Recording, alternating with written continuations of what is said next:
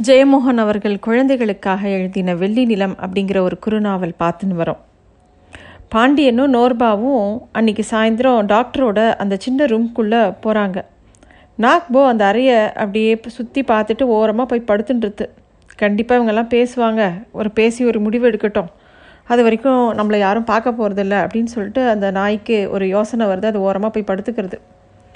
Doctor வந்து சொல்ல ஆரம்பிக்கிறார். இது வரைக்கும் நடந்ததெல்லாம் ஒன்றோட ஒன்று கோத்து நான் இப்போ தான் ஒரு எனக்கு என்ன நடக்கிறது? அப்படிங்கிறது கொஞ்சம் புரிகிற மாதிரி இருக்குது நான் உங்களுக்கு சொல்கிறேன் அப்படின்னு சொல்ல ஆரம்பிக்கிறார் பாண்டியன் கிட்ட. முதல்ல என்ன நடந்ததுன்னா அந்த பழங்கால மம்மி தான் நமக்கு தற்செயலாக கிடைக்குது. அது ஒரு குறிப்பிட்ட வகையில் கால் மடிச்சிட்டு உட்கார்ந்துருக்கு. அதோட உடலில் சில எழுத்துக்கள் இருந்தது. அதை சில பேர் கொள்ளையடிக்கிறதுக்காக ஆரம்பித்தாங்க அப்படி தானே அப்படின்னு கேட்குறார் டாக்டர் நரேந்திர பிஸ்வாஸ் பாண்டியன்ட்ட. ஆமாம் அப்படின்னு பாண்டியன் சொல்கிறார் அந்த எழுத்துக்கள்லாம் வந்து பழங்கால சீன எழுத்துக்கள். அது வந்து அழிஞ்சு போன சீன நாகரிக நாகரீகம் இருக்கு இல்லையா? சிவிலைசேஷன்னு சொல்லுவோம் நாகரீகம்னா. அதை சேர்ந்தது அந்த எழுத்துக்கள் திபெத்லேருந்து பழமையான பான் மதத்தோட ஓவிய திரைச்சீரகளில் அது இருந்தது அப்படின்னு டாக்டர் இன்னும் விளக்கமாக சொல்கிறார் பாண்டியனும் அப்படியே கேட்டுட்ருக்காரு ஆமாம் அப்படின்னு. அந்த மம்மி கிடைச்ச தகவல் யாருக்கோ தெரியறது. அவங்க அந்த மம்மியை திருட வராங்க. அவங்களால அதை திருட முடியல. அங்கேருந்து நேராக இந்த மடாலயத்துக்கு வந்து இங்கே நான் சேர்த்து வச்சுருந்த அந்த திரைச்சீலைகளெல்லாம் கொள்ளையடிச்சிட்டு போயிட்டாங்க. கரெக்டாக அடுத்தது? அப்படின்னு கேட்குறாரு பாண்டியனுக்கு புரிஞ்சுது. ஆமாம் இப்போ தெரியுது அவங்க எதுக்கு அந்த மம்மியை திருட வராங்கன்னு அந்த எழுத்துக்களை பார்த்துருக்கணும். அந்த எழுத்துக்கள் இங்கே அவங்க சேமிப்பில் இருக்கிற திரை திரை ஓவியங்களில் இருக்கிறத பார்த்து அடையாளம் கண்டுக்கிட்டாங்க உடனே அதை திருடிட்டு போயிட்டாங்க. அப்படி தானே சொல்ல வரீங்க? அப்படின்னு பாண்டியன் கேட்கவும் ஆமாம் நீங்கள் அதுக்கப்புறம் தான் வந்தீங்க. இந்த மம்மி அமர்ந்திருக்கிற அதே வகையில் அமர்ந்திருக்கிற ஒரு தெய்வம் பான் மதத்தில் இருந்தது. அது வந்து ஒரு கொடூரமான தெய்வம். பான் மதம் பௌத்த மதத்தில் இணையும் போது அவங்களில் சில பேர் அதே வடிவில் புத்தரை வழிபட்டாங்க. அப்படி வழிபடுற ஒரு துறவி இந்த மடாலயத்தில் கூட இருக்காரு அப்படின்னு சொல்லும்போது பாண்டியனுக்கு தான் நல்லா தெரியுமே அந்த துறவியை. ஆமாம் ஆமாம் தெரியும் அப்படிங்கிறார். அந்த தெய்வம் தான் நாம் தேடுறதுலையே இருக்கக்கூடிய ஒரு மையப்புள்ளி அதான் சென்டர் பாயிண்ட்டு அந்த தெய்வம் யார் என்னங்கிறத நம்ம கண்டுபிடிக்கணும். அப்படின்னு இந்த டாக்டர் நரேந்திர பிஸ்வாஸ் சொல்கிறார் இப்போது இது எல்லாத்தையும் இணைச்சி பாருங்களேன். சீன சீனாவோட தொன்மையான நாகரீகம் ஒன்றை சேர்ந்த ஒரு கொடூர தெய்வம் அது. அதை எப்படி காலை மடித்து உட்கார்ந்துருந்தது? அந்த தெய்வம் பான் மதத்துக்குள்ளே வருது. அதுக்கப்புறமா அது புத்தராக உருமாற்றம் அடையிறது. அந்த தெய்வத்தோட அதே வடிவில் தான் மம்மி அமர்ந்திருக்கு. அந்த மம்மியை கவர்ந்து செல்கிறதுக்கு அவங்க ட்ரை பண்ணுறாங்க அப்படின்னு சொன்னோடனே அப்படின்னா என்ன அப்படின்னா என்ன விஷயம்?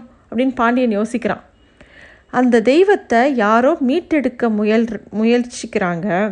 அந்த தெய்வத்தை பற்றின ஆதாரங்கள் எல்லாம் அவங்க வந்து கலெக்ட் பண்ணுறாங்க அப்படின்னு சொல்கிறாரு டாக்டர் அதை செய்கிறது யார்? சீன அரசாங்கமா? அப்படின்னு பாண்டியன் கேட்குறான் தெரியல. ஆனால் சீனாவோட உளவுத்துறையும் இதில் சம்மந்தப்பட்டிருக்கு அப்படின்னு டாக்டர் சொல்கிறார் அந்த தெய்வத்தை ஏன் தேடுறாங்க? அதுக்கும் அந்த மம்மிக்கும் இடையே இருக்கக்கூடிய உறவு என்ன? அதை க அதை நம்மளும் கண்டுபிடிச்சாகணும் அப்படின்னு டாக்டர் சொல்லவும் பாண்டியனுக்கு ஒரே யோசனையாக இருக்குது பெருமூச்சு விட்றான். பெரிய வரலாறே மெதுவாக திறக்கிற மாதிரி இருக்குல்ல? அப்படின்னு கேட்குறான் ஆமாம் நேற்று ராத்திரி முழுக்க நான் அந்த தெய்வத்தை பற்றி தான் ஆராய்ச்சி பண்ணிகிட்டு இருந்தேன் அப்படின்னு டாக்டர் நரேந்திர விஸ்வாஸ் இன்னும் விளக்கமாக சொல்கிறார் இன்றைக்கி பழைய பான் மதத்து தெய்வங்களும் அதோட முதல் வடிவில் கண்டுபிடிக்க முடியாது. இன்றைக்கி பான் மதம்ங்கிறது பௌத்த மதத்துக்குள்ள ஒரு வகையான ஒரு துணை பிரிவாக மாறிப்போச்சு. அதனால் அந்த முதல்ல இருந்தக்கூடிய தெய்வங்களை பற்றி நமக்கு சரியாக தெரியல. நான்கு வகையா வகையான பான் மத தெய்வங்கள் இன்றைக்கி இருக்குது அப்படின்னு சொல்கிறார் அப்புறம் தன்னோட கம்ப்யூட்டரை ஓப்பன் பண்ணி அதில் இருக்கிற படங்கள் எல்லாம் காமிக்கிறார். இது சான்போ பூமித்ரி அப்படிங்கிற ஒரு தெய்வம். இது வந்து உலகத்தை படைச்ச முதல் தெய்வம். ஆனால் அந்த தெய்வம் இப்போ புத்தர் மாதிரியே இருந்தது. கையில் ஒரு அமுத கலசத்தை வச்சுருந்தது அடுத்தது இன்னொரு படத்தை காமிக்கிறார். இது ஷெராப் சம்மா அப்படிங்கிற தெய்வம். இது ஞானத்தோட அதி ஆதி தேவதை கையில் வந்து ஒரு தாமரை மலரை வச்சுட்டுருக்கு பாருங்க அப்படின்னு காமிக்கிறார். மூணாவது தெய்வத்தை காமிச்சு இதுதான் ஷென்லா ஒக்கார். இது வந்து கருணையோட தெய்வம். அது வந்து அப்படியே பாருங்கள் அருள் புரிகிற மாதிரி உட்கார்ந்துருக்கு பாருங்க அப்படின்னு காமிக்கிறார். நாலாவது ஒரு படத்தை காமிச்சு இதுதான் ஷென்ட்ராப் மிவாச்சே. இதோட இதுதான் இது பேர் முக்தி தெய்வம்னு சொல்லுவாங்க. கையில் மின்னல் ஆயுதமாக வச்சுருக்கு பாருங்க அப்படின்னு டாக்டர் காமிக்கிறேன் அப்போது பாண்டியன் கேட்குறா ஆமாம் இதில் எதுவுமே கொடூரமான தெய்வங்களாக தெரியலையே. அப்படின்னோடனே அதுக்கு டாக்டர் சொல்கிறாரு ஆமாம் பௌத்த மதத்துக்கு வந்ததுமே இந்த தெய்வங்களெல்லாம் இப்படி ஆக்கிட்டாங்க. ஆனால் ஒரு கேள்வி மிச்சம் இருக்குது எப்பயுமே ஒரு படைத்தல் தெய்வத்தை அந்த சான்போ பூமித்ரி இது வரைக்கும் பாருங்கள் இந்த படைத்தல் தெய்வ தெய்வம் இருந்தால் அழித்தல் தெய்வமும் இருக்கணும்ல அப்படின்னு கேட்குறார் பாண்டியன் ஆமாம் அந்த தெய்வம் எங்கே? அப்படின்னு கேட்குறார் அந்த தெய்வத்தை தான் முக்தியின் தெய்வமாக ஆக்கிட்டாங்கன்னு நினைக்கிறேன். இந்த ஷென்ராப் மிவாச்சே முன்னாடி எப்போவோ கொடூரமாக அழிக்கும் தெய்வமாக இருந்திருக்கணும். ஏன்னா ஒரு தெய்வம் எப்போதுமே இல்லாமல் ஆறுதில்ல. தெய்வங்கள் வந்து உருமாறுமே தவிர இயல்பு மாறும். ஆனால் அழியறதில்ல அப்படிங்கும்போது பாண்டியன் கேட்குறான் இத்தனை தெய்வங்கள் எப்படி உருவாகிறது. எல்லாமே எனக்கு ஆச்சரியமாக இருக்குது மனுஷன் இயற்கைக்கு பயந்துட்டு தெய்வங்களை உருவாக்கிட்டான்னு தான் நான் படிச்சிருக்கேன். அப்படிங்கும்போது தெய்வங்களை உருவாக்குறத பற்றி ரொம்ப தவறான கருத்து இருக்குது ஆரம்ப காலத்தில் வெள்ளை வெள்ளக்காரங்கெல்லாம் ரிசர்ச் பண்ணும்போது கிழக்கு நாடுகளில் நிறைய மதங்களை அவங்களால புரிஞ்சிக்க முடியல.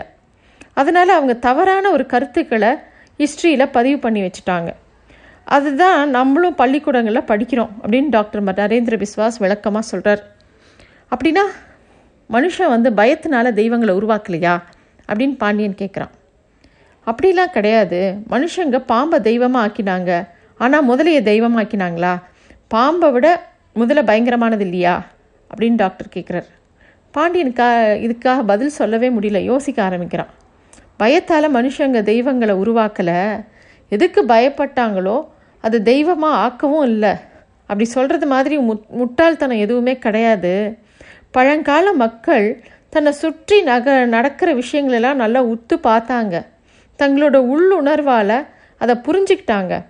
அந்த புரிதலை கொள்கையாக மாற்றிக்கிட்டாங்க அந்த கொள்கையை சரியாக விளக்குற சில உதாரணங்களை கண்டுபிடிச்சாங்க. அந்த உதாரணங்கள் தான் காலப்போக்கில் தெய்வங்களாக மாறித்து அதெல்லாம் சொல்லணுன்னா ரொம்ப கவித்துவமாக இருக்கும் அப்படின்னு சொல்கிறாரு அந்த டாக்டர். ஒரு தெய்வத்தை பார்த்தோடனே அது எந்த கருத்தை சொல்கிறது அப்படிங்கிறத நம்ம பார்க்கணும் அப்படின்னு டாக்டர் நரேந்திர விஸ்வாஸ் சொன்னார். உதாரணமாக இந்த பிரபஞ்சம் ஒரு சின்ன புள்ளியிலேருந்து அலை அலையாக விரிஞ்சு உருவானது அப்படிங்கிறத விஷயத்த கற்பனை பண்ணினா மனுஷன். இன்றைய சயின்ஸ்லேயும் கூட அறிவியலில் கூட அதை தான் சொல்கிறது அப்படி பிரபஞ்சம் உருவாகிறத தாமரை மலர் வி மலர் வந்து அப்படியே விரிகிற மாதிரி உருவகமாக சொல்கிறாங்க அந்த தாமரையோட நடுவில் உட்கார்ந்துருக்கக்கூடிய இந்த படைப்பு தெய்வமான பிரம்மனை கற்பனை செஞ்சாங்க. அந்த தாமரை முடிவே இல்லாமல் விரிஞ்சிக்கிட்டே இருக்குது அப்படிங்கிறது எவ்வளோ அழகான ஒரு உருவகம் எவ்வளோ அழகான ஒரு எக்ஸாம்பிள் இல்லையா? பிரம்மனோட நான்கு தலைகளும் நாலு திசைகளை குறிக்கிறது. அதெல்லாம் மூட நம்பிக்கை இல்லை உயர்ந்த ஞானம். அதுதான் உயர்ந்த ஞானம்தான் கற்பனையாக வெளி வெளிப்படும் போது தெய்வம் மாறுது அப்படிங்கிறத நரேந்திர பிஸ்வாஸ் சொல்கிறார் இதோ இங்கே பாருங்கள் இந்த பான் மதத்தில் படைப்பு தெய்வமான சான்போ பூமித்ரி கூட தாமரை மேலே தான் உட்காண்டிருக்கு அப்படின்னு நோர்பாவும் அதை பார்க்குறான். அப்போது நம்ம அந்த அழித்தல் தெய்வமான ஷென்ராஃப் மிஸ்ரோ மட் விவேச்சா மட்டும் எங்கேயாவது கோவில் இருக்கான்னு நான் தேடி பார்த்தேன். அது ஒரு பழமையான கோவில் இருந்திருக்கு. அதையும் கண்டுபிடிச்சிட்டேன் அப்படின்னு டாக்டர் சொல்கிறார் அது எங்கே இருக்குன்னா பூட்டானில் இருக்குது அப்படிங்கிறார். பாண்டியனுக்கு ஒரு ஆச்சரியம் பூட்டான்லையா அப்படின்னோடனே ஆமாம் பூட்டான் வந்து அங்கே தான் திபேத்திய பௌத்த மதம் வேரூன்றின இடம் அது. அந்த நாட்டோட அதிகாரபூர்வமான மதமே அதுதான். திபேத்தில் பௌத்த மதத்தை நிறுவின பத்ம சம்பவர் அப்படிங்கிற துறைவி நேரடியாக அங்கேயே போய் பூட்டானில் போய் பௌத்த மதத்தை பரப்பினார். அங்கே இருந்த தொன்மையான தெய்வங்களை எல்லாம் பௌத்த தெய்வங்களாக மாற்றினார் அவர் உருவாக்கிய பல மடங்கள் அங்கே இருக்குது அப்படின்னு டாக்டர் இன்னும் தான் ரிசர்ச் பண்ண எல்லா விஷயத்தையும் பாண்டியன் கிட்ட சொல்கிறார் அந்த தெய்வங்கள்லாம் பான் மதத்தோட தெய்வங்களா அப்படின்னு நோர்பா கேட்கும்போது இருக்கலாம் அப்படின்னு சொல்கிறார் டாக்டர். அங்கே ஒரு குகையில் சென்ட்ராப் நிவாச்சையோட மிக தொன்மையான ஓவியம் இருக்குது அப்படின்னு சொல்கிறாங்க நம்ம உடனே அங்கே போய் கிளம்பி போனோம். அந்த ஓவியம் மட்டும் இந்த மம்மியை உட்கார்ந்துருக்கிற அதே வடிவில் உட்கார்ந்துருந்தா நம்மளுடைய தேடலில் பாதி முடிஞ்சிடுத்துன்னு அர்த்தம் அப்படின்னு டாக்டர் சொல்கிறார் இங்கேருந்தே அதை உரு உறுதி பண்ணிக்க முடியாதா அப்படின்னு பாண்டியன் கேட்கவும் அதையும் நான் வந்து ரிசர்ச் பண்ணேன். அந்த ஓவியத்தை முழுசாகவே மூடி வச்சுருக்காங்க. அதோட முன் பிற்காலத்தை சேர்ந்த ஷென்ராஃப் மிவர்ச்சியோட சிலையை வச்சு வழிபடுறாங்க. கடந்த நூற்றாண்டுங்களில் அந்த மூல ஓவியத்தை யாருமே பார்த்ததில்ல. நம்ம எப்படியாவது போய் அதை பார்க்கணும். அப்படின்னு டாக்டர் சொல்கிறார் சரி கிளம்பலாம். எல்லா ஏற்பாடையும் பண்ணலாம். பூட்டான் வந்து இந்தியாவுக்கு ரொம்ப நட்பு நாடு. அங்கே மன்னர் ஆட்சி தான் இருக்குது இராணுவம் இல்லை. இந்திய இராணுவத்தோட பாதுகாப்பில் தான் அந்த நாடு இருக்குது அப்படின்னு சொல்கிறார் சரி நம்ம அந்த செயற்கைக்கோள் அந்த சேட்டலைட் ஃபோனை கண்டுபிடிக்க வேண்டாமா? அப்படின்னு நோர்பா கேட்கும்போது அதெல்லாம் நம்ம கண்டுபிடிக்க வேண்டாம். நமக்கு தெரியவே இல்லைன்னு அவங்க நினச்சிக்கிட்டோம். அவங்க அதை பயன்படுத்தினாங்கன்னா யார் பயன்படுத்துகிறாங்கங்கிறத நம்ம கண்காணிக்க முடியும் அப்படின்னு பாண்டியன் சொல்கிறார் அப்போது எல்லோரும் கிளம்புறாங்க. அப்போ தான் அந்த நாய்க்குட்டியும் எழுந்துக்கிறது. நாக்போ எல்லாம் பேசி முடிச்சிட்டாங்களா அப்படிங்கிற மாதிரி பார்க்குறது. நம்ம பூட்டானுக்கு போக போகிறோம் அப்படின்னு நோர்பா நாக்போவை பார்த்து சொல்கிறது நாக்போவுக்கு அதோட கவலை. அங்கே போனால் எலும்புலாம் கிடைக்க கடிக்குமா? அங்கே கடிக்கிறதுக்கு அப்படின்னு. என்ன கேட்குது அப்படின்னு பாண்டியன் கேட்டவுடனே இல்லை அதுக்கு அங்கே போனால் பூட்டானுக்கு போனால் எலும்பு கிடைக்குமான்னு கிடைக்கிறது அப்படின்னோடனே அதுக்கு இவர் சொல்கிறாரு பாண்டியன் அதாவது பூட்டானில் பூட்டானுக்கு வெளியில் உயிர்களை கொண்டு மாமிசத்தை ஊருக்குள்ளே கொண்டு வருவாங்க.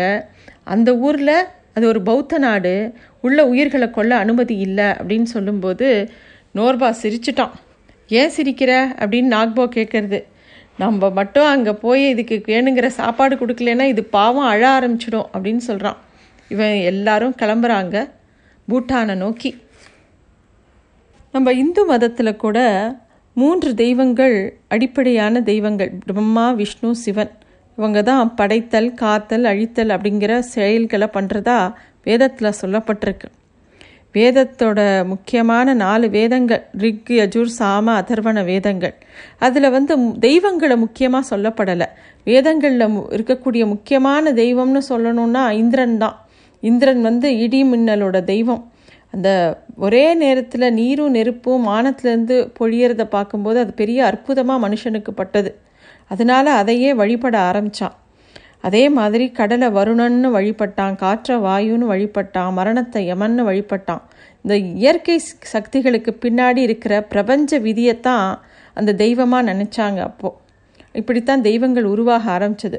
ஒரு தெய்வ உருவம் அப்படிங்கிறது ஒரு குறியீடு. அது ரொம்ப நுட்பமான ஒரு பிரபஞ்ச உண்மையை நமக்கு சுட்டி காமிச்சிட்டே இருக்குது இன்னும் நிறைய விஷயங்கள் வெள்ளி நிலையத்தில் இருக்குது அடுத்ததில் பார்க்கலாம். நன்றி.